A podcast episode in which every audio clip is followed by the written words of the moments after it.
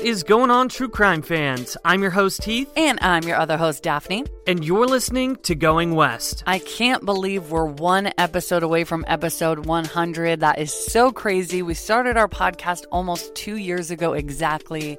We started it on December 31st, 2018. So it's crazy. I know, it's so wild. I can't believe we're that close to 100 freaking episodes. We have a very special episode planned for next week and we are going to do a Q&A at the very end of the case that we're covering.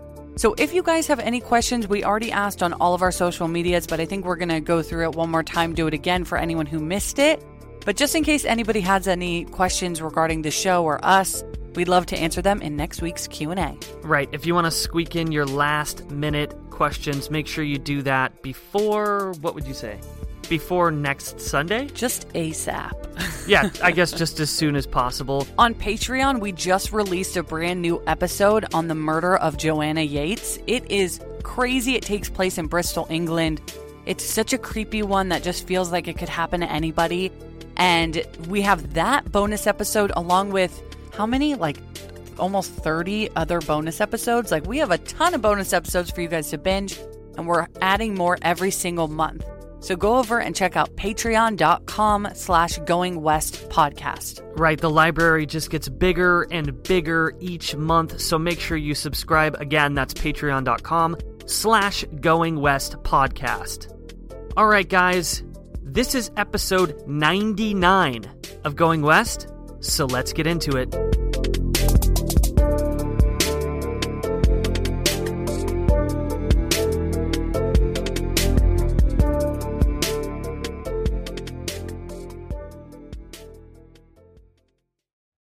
Join us today during the Jeep Celebration event. Right now, get 20% below MSRP for an average of 15178 under MSRP on the purchase of a 2023 Jeep Grand Cherokee Overland 4xE or Summit 4xE. Not compatible with lease offers or with any other consumer incentive offers. 15,178 average based on 20% below average MSRP from all 2023 Grand Cherokee Overland 4xE and Summit 4xE models in dealer stock. Residency restrictions apply. Take retail delivery from dealer stock by 4 1. Jeep is a registered trademark.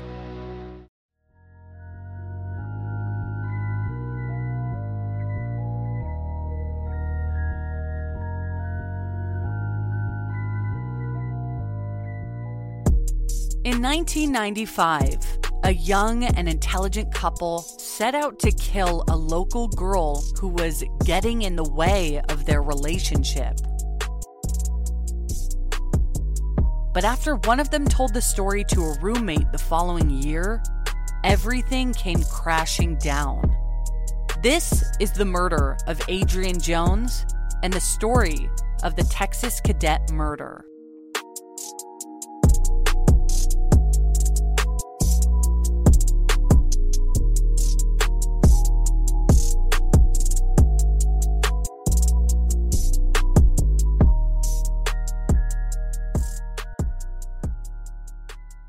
Diane Michelle Zamora was born on January 21, 1978, in Crowley, Texas, to Gloria and Carlos Zamora. And within a few years, her younger brother Carlos Jr. was born, and then within the next few years, two more siblings. Growing up, the Zamoras weren't in the best financial standing, but Diane's parents tried their best to give their kids great lives and make sure that they would strive to achieve their highest of goals so they didn't have to struggle in their adult lives like they did. While Diane was growing up, her mother Gloria worked as a directory assistance operator for a phone company, while Carlos struggled to find consistent work as an electrician. The Zamoras raised their kids in a religious household, and they spent almost every Sunday at their Baptist church, where Diane's grandfather was a minister. And this really brought the family together because Diane sang in the choir with her mom, and her dad Carlos played the saxophone. So it was always a really fun family time with music and community.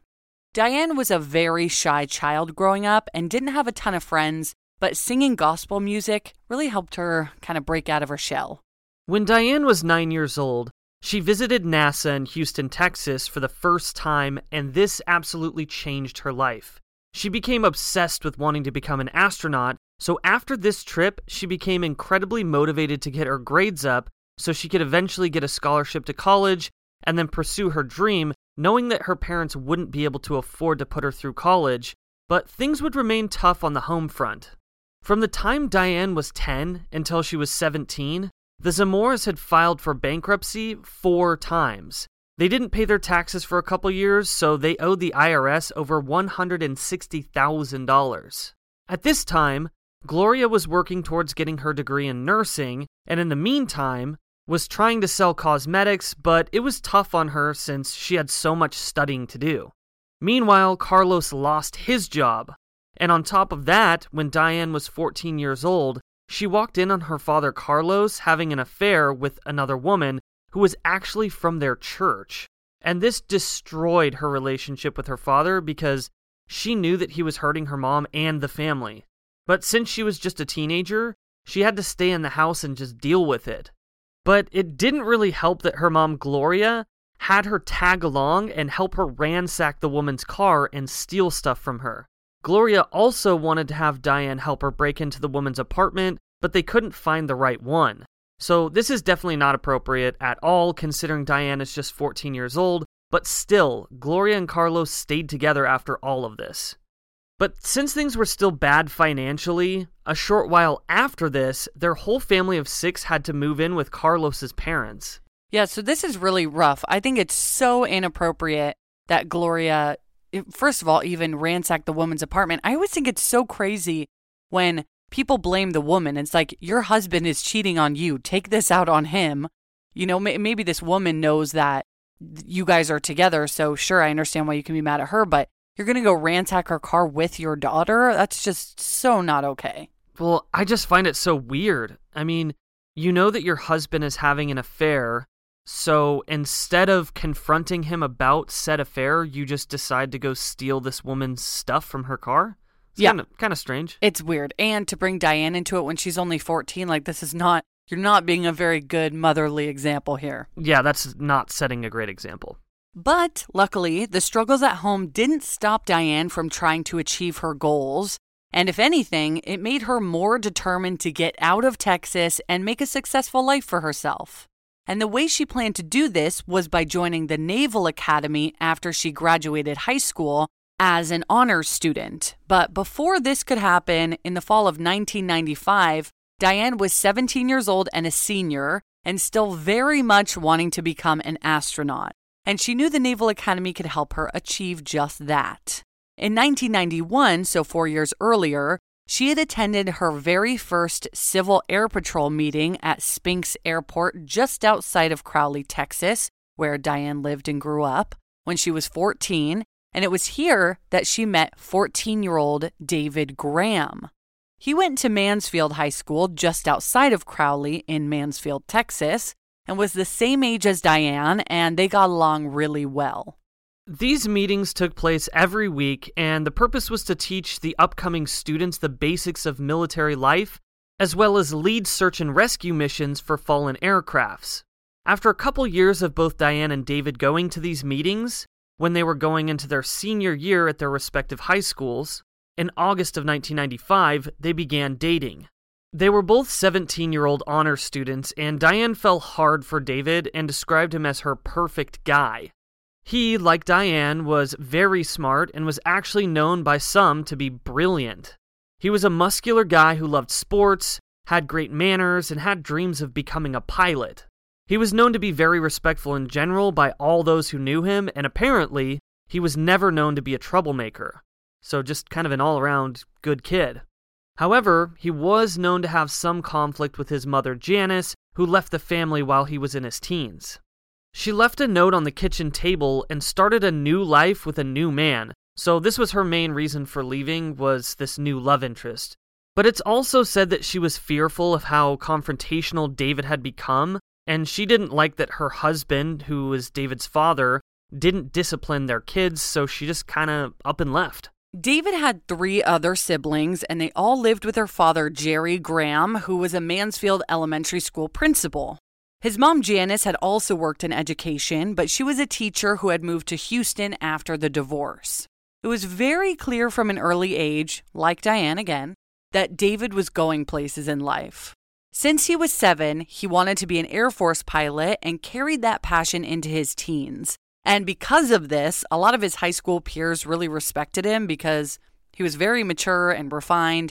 And a lot of people even called him Colonel Graham because it was so well known that he was going to the Air Force after school. And a lot of people kind of looked up to him for being so cool, yet intelligent and headstrong, because he had had the same goal his whole life. And I feel like a lot of other kids are kind of, you know, they don't know what they want to do. And a lot of people don't even know till they get to college. But David always wanted to do the same thing, and everybody kind of knew that. It's always interesting because I always think about little kids and like when you ask them what they want to be when they grow up. And it's like, oh, like little kids say, like, oh, I want to be an astronaut, I want to be a doctor or a fireman or whatever. And this guy was like, I want to be a pilot. And then like literally kept that same goal his entire life. Yeah, which is kind of Like a little bit kids- more rare. Yeah, most kids don't do that. They're like, I want to be a doctor, and then they end up working at Subway. yeah, yeah. I mean, when I was when I was that age, I I wanted to be a criminal justice lawyer. So I guess it kind of full circle. I wanted to be a ninja, but that didn't happen. Okay. So it seemed that David and Diane had a lot in common. So they got along really well, and Diane loved how intelligent David was. She was kind of picky about this kind of thing and hated stupid people who couldn't keep up, especially since she was so disciplined, even waking up at 6 a.m. every morning to study before school. So very, very disciplined. Diane and David's relationship was described as intense, and they became engaged after just a month of dating. Wow, that's that's actually really fast. yeah. Well, that that's the thing about their relationships, which which you're about to go into. It's it was a little much. Yeah. So both of their families were very surprised by this, and they were glad they at least wanted to wait to get married until the year 2000 when they would graduate from college.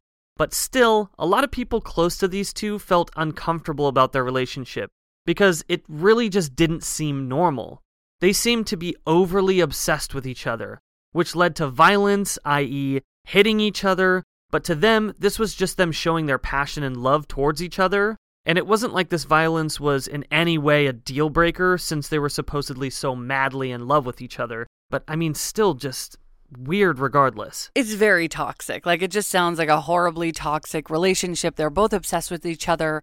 They're so passionately in love with each other, supposedly, that they hurt each other out of passionate rage and Right, and, just- and they think that's fine. And they always made up after. It was never like I'm in an abusive relationship. They were just like, well, we're just in love, and that's just what happens. And it's like, no, you're you're in a, an abusive relationship. Yeah, it's interesting to see relationships like that when people convince themselves that they're in something that's not toxic because they maybe can't recognize that it is and they think that this is just how love really is. Exactly. And this is both of their first serious relationships. So it's definitely understandable how they would be confused by that not really know because neither of them had a great role model, you know, relationship wise to look up to. Diane's dad had an affair and David's mom left the family. So dysfunctional is kind of all they know. But David, being 17 years old, was easily tempted by another girl who happened to be on Mansfield's track team alongside David. So, you know, even though he's so madly in love with Diane, he's still a 17 year old guy. Oh, yeah, he's a horny kid. Yeah. So, Adrianne Jones went to his school, but was two grades below him. She was 16 years old and a sophomore at Mansfield High School, and David was overall just very intrigued by her. And you can find photos of her on our socials. I mean, she was absolutely stunning. She was very much the striking and beautiful girl next door type. Although Diane was also beautiful, he couldn't help but be attracted to Adrianne, so he went after her. Adrianne Jones was born on June 18th, 1979, in Dallas, Texas, to Linda and Bill Jones, along with her two younger brothers. After her youngest brother was born, her parents decided to move them 35 miles or 56 kilometers southwest to the small town of Mansfield, hoping for a safe place to raise the kids. And it was. They lived in a nice neighborhood with lots of other families, and they were happy. Bill worked as a construction equipment repairman, and he was pretty strict around the house because he always wanted to make sure that his children were safe. It wasn't until Adrianne was 16 that he let her stay out past 9 p.m. on the weekends only, but they kept fairly close tabs on her to ensure that she was making good decisions and hanging out with the right people. He had even nailed Adrianne's windows shut so she couldn't sneak out at night. But don't let this fool you because Adrianne, who went by AJ, was a really good kid. She was an advanced honors student and studied constantly. She was a successful athlete and she was very kind, friendly, and had a great sense of humor. Her friends called her a flirt and described her as being very spirited at school. So everyone really liked her, but she was also very responsible. She worked 20 hours a week at a local fast food joint called Golden Fried Chicken, and the manager referred to Adrianne as her superstar employee. She worked the cash register and always was making people smile and laugh, so she was just all around a very good kid, very responsible, but also extremely popular. Adrianne had plans to attend Texas A&M University after her high school graduation, which was a couple years away, and she wanted to become a behavioral analyst. So she did her very best in school in hopes of kind of having a full and successful life.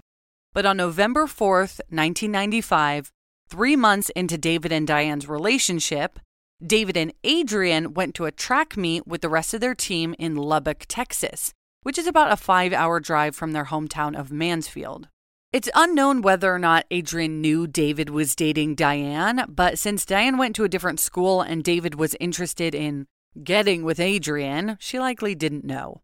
Either way, during this weekend track meet event, Adrianne and David got to know each other better. And after the weekend was over, Adrianne asked David to drive her back to Mansfield. And this is according to David. So no one actually saw them speak at this track meet, but David claims he drove her home and no one else has stated otherwise. Well, at least up to this point. On this drive home, David also claims that he pulled over behind an elementary school and that he and Adrianne had sex in his car. According to Diane, about a month later, while Diane and David were studying for their SATs in early December, she and David got into a fight. She had asked David if he was seeing other girls, and David said that he had sex with someone else, and that someone else was Adrianne Jones. Then Diane became so livid that she started hitting her head against the floor and screaming, Kill her! Kill her! Because of her religion, Diane didn't want to have sex until marriage, but because she was engaged to David, she felt that they would be together forever, so she gave in to that.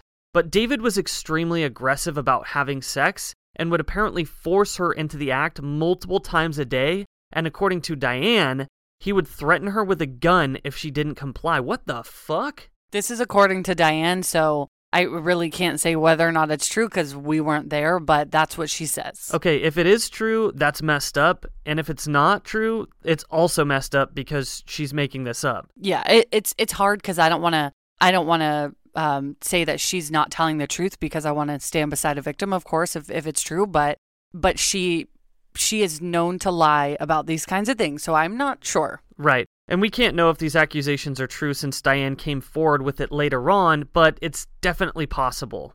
Regardless, in Diane's eyes, it was just she and David forever. So the thought that another girl could possibly take David away from her was unacceptable. And instead of blaming David for cheating, she blamed Adrianne which I'm sure she might have been influenced by her mom on that part because her mom also took her dad's cheating out on the woman.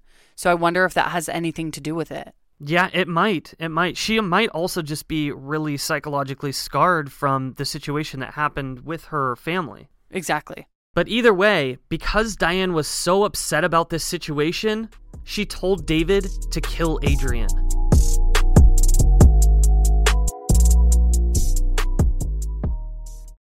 If you're looking for plump lips that last, you need to know about Juvederm lip fillers.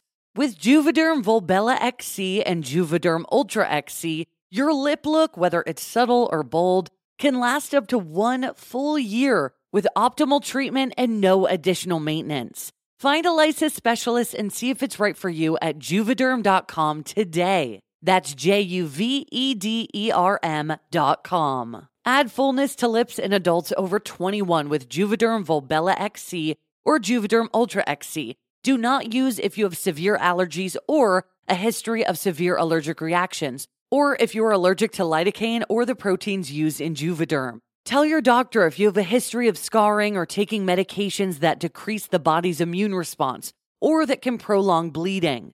Common side effects include injection site redness, swelling, pain, tenderness, firmness, lumps, bumps, bruising, discoloration, or itching. As with all fillers, there's a rare risk of unintentional injection into a blood vessel, which can cause vision abnormalities, blindness, stroke, temporary scabs, or scarring. For full important safety information, just visit juvederm.com. If you thought the only way to get a more defined jawline with natural looking results was through surgery, think again. Juvederm Volux XC is a non surgical injectable gel filler that improves moderate to severe loss of jawline definition and can help you achieve natural looking results with little downtime. Even better, this improved definition lasts up to one year with optimal treatment, no maintenance required. Improve jawline definition for a smooth, sculpted look with Juvederm Volux XC. For important safety information and to find a licensed specialist, visit juvederm.com. That's J U V E D E R M.com. Not for people with severe allergic reactions, allergies to lidocaine, or the proteins used in Juvederm. Common side effects include injection site redness, swelling, pain, tenderness, firmness, lumps, bumps, bruising, discoloration, or itching. There's a risk of unintentional injection into a blood vessel, which can cause vision abnormalities, blindness, stroke, temporary scabs, or scarring. Talk to a licensed specialist to find out if it's right for you. Looking to save on delivery? DashPass is your door to $0 delivery fees and more on DoorDash. And right now, using code GOINGWEST24, you can get 50% off up to $10 value when you spend $12 or more after signing up for DashPass. Subject to change, terms apply. Daphne and I use DoorDash constantly to order lunch or dinner or even groceries. And that's why we love using our Dash Pass, because it's the most affordable way to get anything in your area delivered right to your door. I mean, come on. Dash Pass pays for itself in two orders on average, making delivery even more worth it. And that's why we use it so often. And it also gives you special access to exclusive promotions and member only menu items, all for just $9.99 a month. Get more from delivery for less. Sign up for Dash Pass today, only on DoorDash. Use code GOINGWEST24 to get 50% off up to a $10 value when you spend $12 or more after signing up for Dash Pass. Subject to change, terms apply.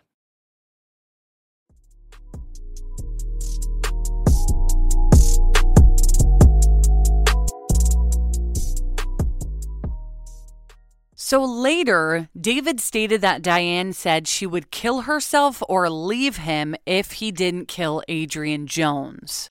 Since at this point, Diane was still having a full on meltdown, David agreed as he apparently felt like it was the only thing he could do to calm her down.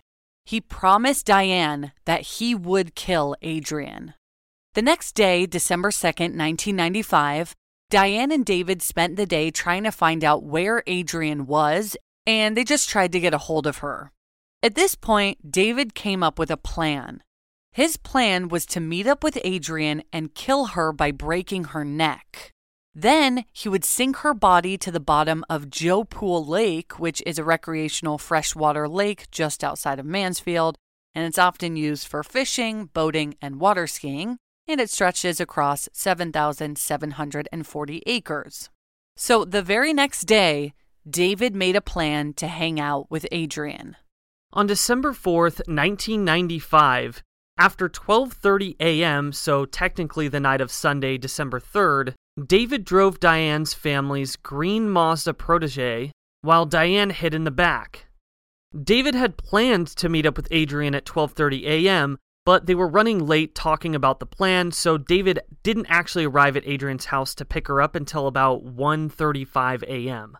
And it's unclear how Adrianne was able to sneak out of her house since this was way past her curfew, and to our knowledge, her windows were still nailed shut at this point.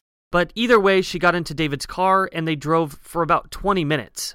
At this point, Diane was in the trunk, but with this car, you can push down the middle seat from the trunk and then you can sneak through it, so she was able to hide without being seen, but also still know what was going on. David had to act like he and Adrianne were going to hook up, so when they eventually parked, he motioned to Diane that it was time while he went to kiss Adrianne to distract her. Diane says that seeing David and Adrianne kissing threw her into yet another rage, and she went into the back seat at this point. So she crawled from the trunk to the back seat while they're kissing. Adrianne suddenly noticed Diane was there and jumped in fear because obviously this would be shocking that there's suddenly a girl in the back seat watching you make out with some guy. And David calmed her down a bit and said that it was okay because they just wanted to talk to her. And by the way, this is all from Diane's confession later, so we can't be clear how accurate it is, but this can be said for a lot of cases in general since everything is just someone's recount of what happened. Yeah, exactly. At this point, Diane says that she asked Adrianne why she had sex with her boyfriend, to which Adrianne responded that she felt bad about it and didn't even enjoy it. And for some reason, hearing that sent Diane even more into a rage and she screamed, Just do it, just do it. And David started wrestling with Adrianne while Diane swung at Adrianne with a weight that was in the back of the car. Oh my god. So she's just being viciously attacked by two people, and she's like, I don't even know what the hell is going on right now. She has no idea. And Diane is just so mad, just wants to get revenge on Adrianne when she should really just be talking to David about this. I mean, this is his fault more than it's Adrianne's fault because you're in a relationship with him. Yeah, and like you said before, Adrianne probably doesn't even know that David was in a relationship to begin with. Yeah, just this is all sorts of messed up. According to Diane, her hands were shaking so much that she missed, so she kept swinging and eventually hit Diane on the head with the weight. And the weight it's like it's like a dumbbell, so it's like a, you know, an exercise weight. Right. And remember, Adrianne is at a severe disadvantage here because she's sitting in the passenger seat while David, who's in the driver's seat, and Diane, who is behind her in the back seat, are attacking her. Even still, Adrianne was able to crawl out of her window and start running.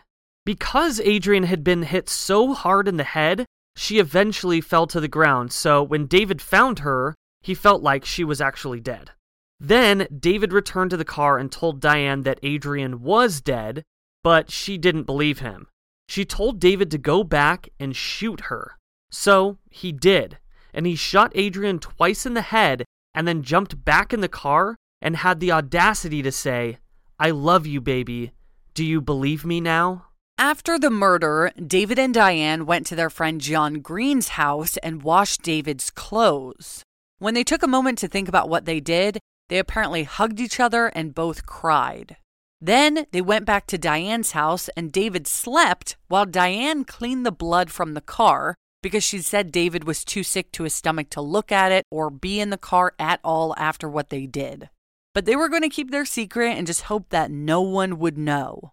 After Diane cleaned the weight, she kept them in the car but made sure to make David hide his gun in his dad's attic, which he did that week. And I think she also had some of the weights put in the attic. I think the one that she used, but some were still in the car. The night of the murder, before Diane went to bed, for some fucking reason, she wrote in her calendar on that day, Adrianne 1:38 a.m. Oh my god, are you serious? Why do you want to like why do you want to save that information? That's just you're like did I don't even know. Like really Not smart. No, you're just stupid and that just tells me that you're not remorseful. So Adrianne had been murdered in Grand Prairie, Texas, near Joe Pool Lake. And later that day, which was Monday, December 4th, 1995, her body was found by a farmer and it was reported. Her body was just laying in a field because, I mean, luckily, David hadn't taken the extra step to put it in the lake like they had planned and they just sped off hoping that she was actually dead and that somehow this that she like wouldn't be found or you know what I mean? I, I don't know what they were thinking. This is such a teenage plan came come to fruition because like most adults would go through the extra step of trying to hide the body and and do more to hide the evidence and they wouldn't go home and write in their freaking diary or their calendar the victim's name and the, and the time in which they killed that person like this is so juvenile. It really is. It, it shows how young they really are. Since Adrianne didn't have any identification on her, the police brought her into a local medical examiner and identified her as Jane Doe. There was no sign of sexual assault, but it was obvious that she had a terrible blunt force injury to her head as well as two gunshot wounds that had been fired from a few feet away. And I did read that the head injury, it's like that part of her head was completely caved in. Like Diane hit her with that weight so hard. Right, so she was hitting her with the intent to kill. That day, Adrianne's parents reported her missing, so the police were able to connect the dots on that and determine that the body they had was indeed Adrianne Jones after seeing her photo. The news broke all over the area that day, and David's dad had asked him if he had heard about the girl from Mansfield who had gotten killed. But little did he know. During the investigation, it came out that Adrianne would attend all night raves in a town that was about an hour away, and this is why her dad had boarded her window shut. But police started to think that this was possibly where she could have come in contact with her killer. Like maybe did someone become obsessed with her during one of these raves and follow her home one day and then they knew where she lived and killed her later? Police were confident that her killer was someone she knew. Mansfield High School had 2,500 students at this time, and many of these students felt that there was a potential murderer amongst them there. But all sorts of leads were coming in, and police later joked that the only tip they didn't receive was that Adrianne was abducted by aliens, because there was just so many different ideas being thrown around regarding who would have killed her and why. The night that Adrianne was murdered, her parents remembered that she had been talking on the phone with her brand new boyfriend, Tracy Smith, who was out of town with his parents that weekend. Usually, they told her she had to be off the phone by 10 p.m., but since he called her at 10:30 p.m. and she begged them to let her talk to him, they allowed it. Linda, Adrianne's mom, remembers that during this call, she heard Adrianne say, "Hold on, there's someone on the other line." Adrianne spoke to the other person, and her mom wasn't paying attention to what was being said since Adrianne was being quiet anyway. But later, Linda made a point to ask, Who was that that called in? To which Adrianne said, Oh, that was just David from cross country. He's upset about something. Since Adrianne was now off the phone, she went to her room. At this point, it was 10:45 p.m., and she was ironing her pants for school the next day. Her mom noticed that she seemed antsy for some reason, so she told her daughter to go to bed. And this was David calling to ask to meet up that night at 12:30 p.m., less than 2 hours later. And David did admit this later, so we know that this was David. Right, so he was the one that called in. So Adrianne was probably antsy because she wanted to be able to successfully sneak out of the house to see him without her parents knowing. Her younger brother did, in fact, actually hear a car that night and looked out the window to see a pickup truck. He didn't see Adrianne, but wondered why the truck was there. And going back to how she was reported missing, so you guys know the details of that, since it is relevant to suspicion regarding David. The morning came, and her parents had no idea where Adrianne was. They hoped that she had maybe just gone for a run before school, but her running shoes were in her room. So Linda got on the phone with the cross country coach and asked who David was, to which the coach said, Oh, that would be David Graham.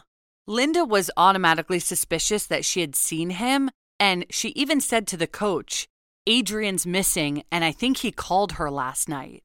The coach was very confused because she didn't even know Adrianne and David to be friends at all. Like she had never even seen them speak. To give Linda peace of mind, the coach had asked another girl on the track team to find David at school and ask him if he had called Adrianne the previous evening. And remember, this is just hours after the murder, and he had apparently been throwing up and sick to his stomach regarding the murder. So he was probably super freaked out when this girl from track came up to him and asked him this. David then got very defensive and said, Did I talk to Adrianne? No. Why would I? Once they found out that Adrianne had been murdered, this information was given to police. So, of course, they followed up on it and actually questioned David Graham that very week. But according to his statements to police, he didn't seem suspicious at all, so police didn't ask him to take a polygraph test or pursue him any further. Another reason why police didn't think he was the killer is because he wasn't in Adrianne's phone book, and she had only about 30 people in there. Also, none of Adrianne's friends knew them to be friends or lovers at all. David didn't act suspicious, but he did get emotional at Adrianne's memorial, just like most of the other students. So to everyone else, he just looked like another grieving schoolmate. Which is actually really surprising to me because knowing that he wouldn't clean up the mess in the car and he was throwing up that night and apparently crying. I'm really surprised that hours later he was able to pull it together to be questioned by police and not come off as sketchy. That's crazy to me. Yeah, yeah, definitely. I don't know how they didn't find him suspicious. And being a teenager, I'm sure it's extremely nerve wracking to be a murderer and have police question you about that. And this whole thing kind of gives me Heather's vibes for some reason. I don't know why. Maybe it's because of the the time frame in which it happened in the early 90s or possibly because there's a guy and a girl who kill another girl. I don't know. Right, yeah, totally. Yeah, absolutely. So, the first real suspect to arrive in this case was actually a girl who went to Mansfield High. Her name has not been released to the public, so I'm just going to call her the girl. But this girl was known to be very aggressive and possessive. For example, whether true or not, this girl thought one of Adrianne's best friends had slept with her boyfriend, and her reaction was to beat said girl with a baseball bat and break her cheekbone and give her a concussion. Dang, these kids are violent. I know, what the hell? So, this girl even shot her boyfriend. She didn't kill him, but she did injure him. Okay, I guess violent was an understatement. Yeah, she she be crazy. She be crazy. So, because of all this, the girl was kicked out of school and she got in trouble with the law, rightfully so. So, the way this all connects to Adrianne is that during the girl's hearing, Adrianne had testified for her friend regarding the girl's violence. And the girl supposedly told Adrianne, I'll get you for this.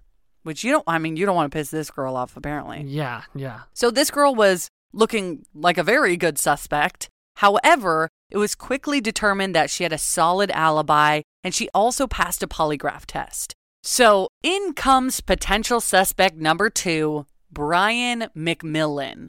Adrianne's new boyfriend, Tracy, told police that the night Adrianne was last seen, while they were on the phone, the other call that came in was from her friend named Brian, who was apparently depressed and wanted to see her that night. So, this made them believe even more that it wasn't David and David was just the name Adrianne gave her mom, but it was really actually Brian. But weirdly enough, Brian wasn't Adrianne's friend. He was someone who was somewhat of a pest to her. Before working at the fast food chicken restaurant, Adrianne worked at Subway. And while she worked there, one of her classmates at Mansfield named Brian McMillan would come by to see her. It seems that he developed kind of a crush on her, but he came in so often that when she saw him approaching the subway, she would duck behind the counter or go in the back so she didn't have to talk to him. When investigators looked into him, they found that he was clinically depressed and was on four different kinds of medication for this, and it was a huge red flag for them.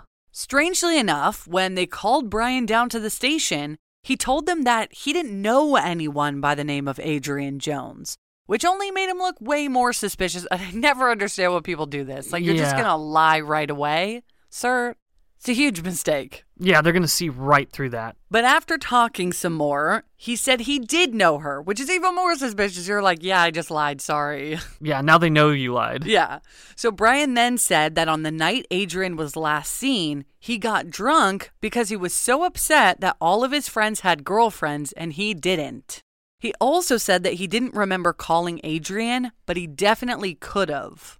Then, when asked if he had gone to Adrianne's house that night, he said he might have, but he wasn't sure. Oh no. How drunk did you get, man? So, this was enough for police to strongly believe that he was involved in her murder. So, one week later, on the very early morning of Friday, December 15th, 1995, armed police officers flooded Brian's house with a freshly obtained search warrant and they arrested Brian McMillan for Adrianne's murder. Brian McMillan had a pickup truck, and this was impounded so that they could search it for any evidence. Police were aware that Adrianne's brother had seen a pickup truck after midnight the night that Adrianne was murdered, So this was a huge connection, obviously. It is very weird. Like, what are the chances? yeah, it's pretty strange. But after several people came forward letting police know that Brian was a good and gentle person, and after questioning Brian again and again, and him passing polygraph tests, police wondered if they'd made a mistake. And then, after searching his family's home and his truck, they didn't find any evidence that he killed Adrianne, so they started to wonder if he really was just depressed that night and had driven to Adrianne's house hoping to see her since he liked her, but he didn't actually commit the crime. And the crazy thing is that Brian was depressed, and Adrianne literally told her boyfriend that the call was from a friend named Brian who was depressed. But we know that it was really David. And the reason she said Brian was likely just so her boyfriend didn't know that she was seeing another guy, and one who was on her cross country track team at that. Exactly. But it's just weird that there is this strange Brian connection that turned out to be a total coincidence, I guess, that he was depressed that night but didn't call Adrianne, yet he did show up at her house, but he didn't kill her. It's just too weird. But they ended up releasing Brian after a couple weeks when they determined that he was not responsible for the murder. But he did have to stay there in jail on Christmas and New Year's. Oh, that sucks. That, I mean, that probably made his depression even worse. Yeah, jeez. He's like, I didn't fucking do anything. Yeah, sorry, Brian. A couple months later, Adrianne's manager at the Golden Fried Chicken remembered a moment with Adrianne from months prior. It had only just occurred to her that this tip may be helpful, so she called police. This moment in particular was one at work when Adrianne pulled a small photo out of her wallet of a teenage boy and said, His name is David. And this seems to be the only person that Adrianne mentioned David to at all. And she probably just felt that it was probably a safe person to mention David to. And I mean, they had really just started talking to each other. So maybe since it was so new, um, I don't know, maybe that's why she didn't say anything to anybody else. Well, also in the fact that she had a boyfriend. That's another reason why she probably wanted to keep David kind of secret. Right, which I know you guys are probably confused about that, but remember, this is a new boyfriend and she's in high school, and I don't know if she had been seeing David before, so she's probably just trying to figure out what she wants. Exactly. So, police still had already ruled David Graham out and really just didn't believe he had done this. So, nine whole months passed, and the police didn't have any leads as to who killed Adrianne. Diane and David had pretty much gone back to their normal lives, no longer fearing that police were going to catch them. Around Valentine's Day, two months after the murder, David finally gave Diane an engagement ring, and then in the spring, they both graduated at the top of their classes and were both accepted to their chosen academies. Diane Zamora headed to Annapolis, Maryland to attend the Naval Academy, while David Graham headed to Colorado Springs, Colorado to attend the Air Force Academy. But they insisted on staying together and knew that they would email and call each other constantly and then get married after graduation. In the fall of 1996, nine months after the murder, Diane reported to family that she was loving the academy. She had started going to church at the Naval Chapel and had also joined the Glee Club. But she was having a really tough time being apart from David, and this showed in her morning drills and her work. Like she wasn't really doing the best. So, with all this separation, she got the idea in her head that David was cheating again, and this seemed to be all she talked about to her fellow fellow plebes, as they call them. But it was never that she wanted to leave him, but that she loved him so much and there better not be any other girls getting in the way, which was the same way she felt towards Adrianne, that it's the girl's fault, not David's. So, to make David jealous, she stopped emailing him so frequently and told him that she kissed a guy named Jay, who was one of her friends there at the academy. And this really pushed David over the edge. His response was to contact the naval officers at Diane's school and tell them that Diane was being sexually harassed by a guy named Jay, which Oh is crazy. Wow, you're gonna go that far though. This is their relationship. Their jealousy is intense. I mean, I guess it's not surprising because they have gone that far together before. So, Right. yeah, I guess it's weird. It's just strange. Jay was very interested in Diane, and they became really close friends. One night in August, the two were talking, and Jay asked if David had ever cheated on her before. And Diane responded with yes, and then Jay asked what she did about it. Diane then flat out said that she asked David to kill the other girl. Jay was incredibly confused and wasn't sure if she was serious, so he pressed on. Diane, feeling like she could trust Jay, told him that he watched David kill a girl named Adrianne the previous year. you helped. Wow. I can't believe she just admitted that. She didn't go into big details, but gave the basic gist of what happened. The Academy has a very strict honor code, so Jay didn't feel like he could keep this information to himself. If it was true, David should get in trouble, but he just hoped that she was exaggerating for attention. Because remember, this is in Maryland, so Jay doesn't know that a girl back in Texas named Adrianne was murdered. But a couple weeks later, Diane told this same story yet again to her roommates, Mandy and Jennifer, Late one night, they were gabbing on about love, and one of the girls was infatuated by how in love David and Diane were.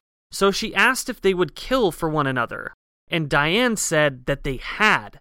And then she gave the details.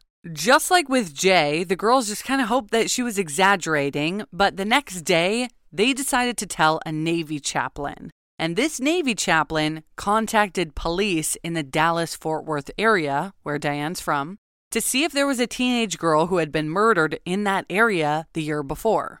With that, everything unraveled. Dallas Fort Worth investigators were then on their way to Annapolis, Maryland to talk to Diane the very next morning. During a pep rally, investigators found Diane and questioned her about what she said, but of course, she outright denied it. She said that she only said those things because she wanted to look tough since she was insecure. But the police did not buy this for a second. And since this was such a big deal if it were true, the Academy suspended her and sent her back to Texas so that they could properly investigate her. At the same time, investigators were on their way to Colorado Springs, Colorado to question David, and he also outright denied the story was true and stated that he had no idea why Diane would say that. Air Force officers were also present for this, and they told David that as a member of the Academy, he had a responsibility to tell the truth, and that's what broke him. With that, David typed up a five page confession detailing everything that happened, and the basis of it was that no one could stand in the way of he and Diane's relationship, and he felt like he needed to uphold a pure and perfect relationship with Diane, rid of any temptation. After this, police searched David's dad's house and found the handgun, along with several dumbbells. When Diane got to Texas and heard about David's confession, she too confessed. And their stories are very, very similar, and it's the same story that we stated above. Also, when they searched Diane's car, they found small traces of Adrianne's blood. So this really pieced the whole story together as well. The town of Mansfield and beyond were in utter disbelief when this truth came out. David and Diane had so much success ahead of them, and they were both incredibly smart people. So, how could they have done this? How could they think killing Adrianne was the only and best option?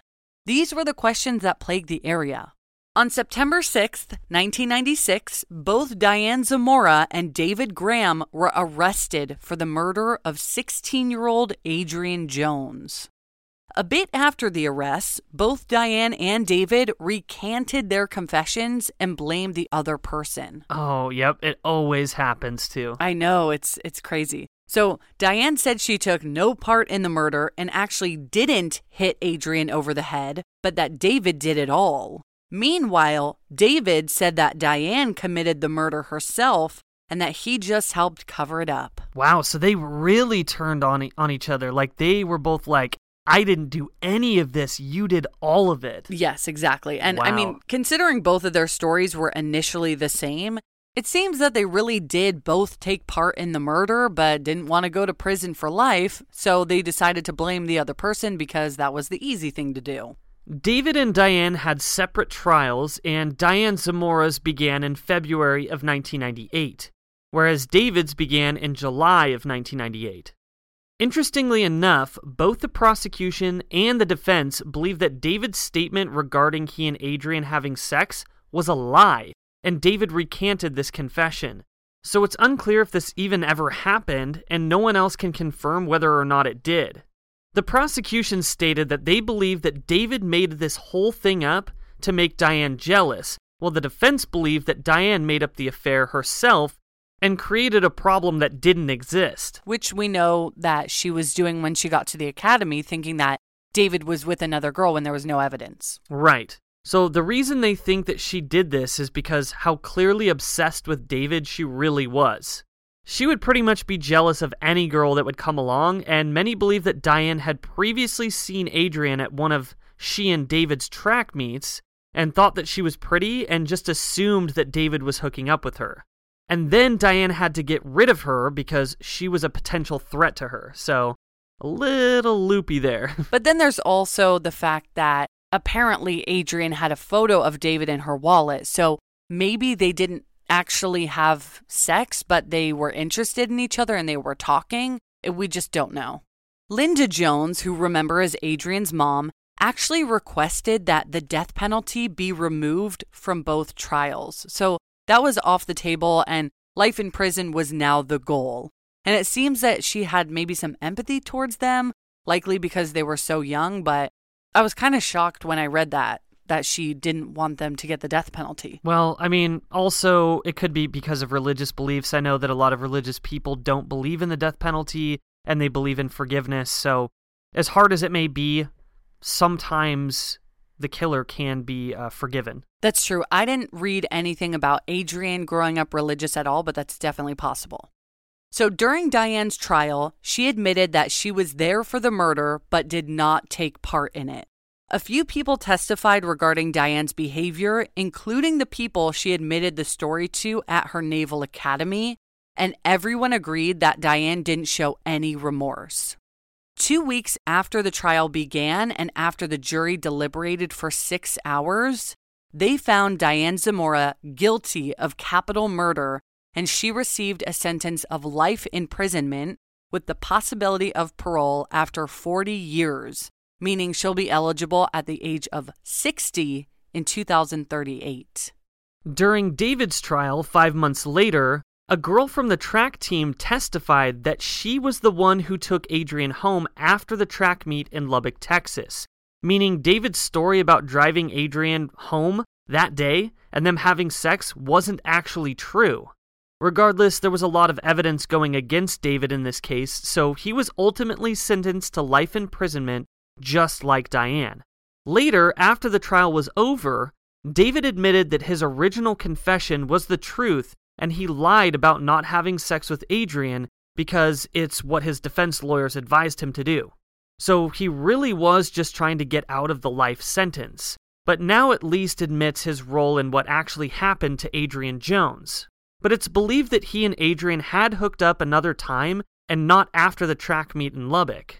A big reason why he told the truth in the end was because he felt like it was the right thing to do. David said, I'm not going to tell people who love Adrianne that we don't deserve life in prison. To this day, Diane Zamora denies having anything to do with the murder physically, and she even says that Adrianne was never hit in the head with a weight and that she was hit in the head with the butt of David's gun. But medical examiners determined that because of how severe Adrianne's head had caved in, it had to have been with something heavier than the gun, aka a weight. So this is just a flat out lie. Yeah, so we know she's a liar. Right. But she still says this to this day. And she remains incarcerated at the Mountain View unit in Gatesville, Texas, in protective custody. She and David haven't spoken since three years after the trial. And in fact, Diane Zamora married another inmate named Stephen Mora in 2003, but they divorced five years later in 2008. David also remains incarcerated, but at the Texas Department of Criminal Justice and won't be eligible for parole until 2036.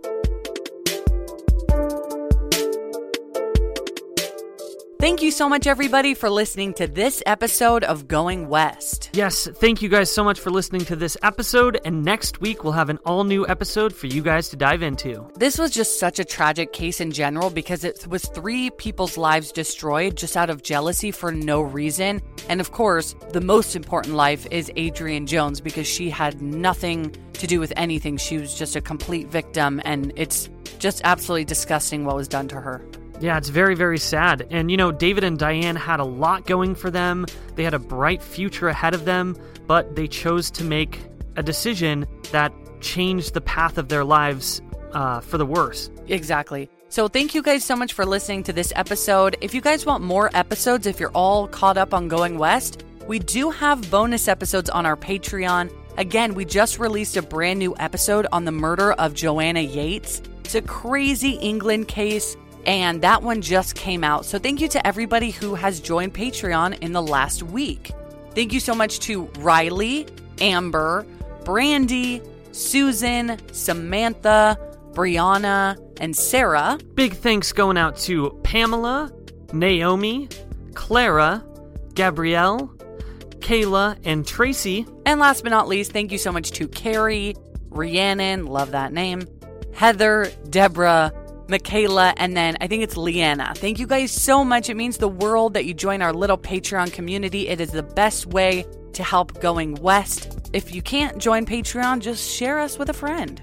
Yes, please, please leave us a review or share our show with a friend. It really, really helps us become more discoverable. It helps us grow and it helps us continue to put out content for Going West. And I always forget to say this about Patreon, but they're full length, ad free bonus episodes. So there you go. And we have about 30 of them right now in the library. So make sure if you want more content, patreon.com slash going west podcast. All right, guys. So for everybody out there in the world, cheerio and don't be a stranger.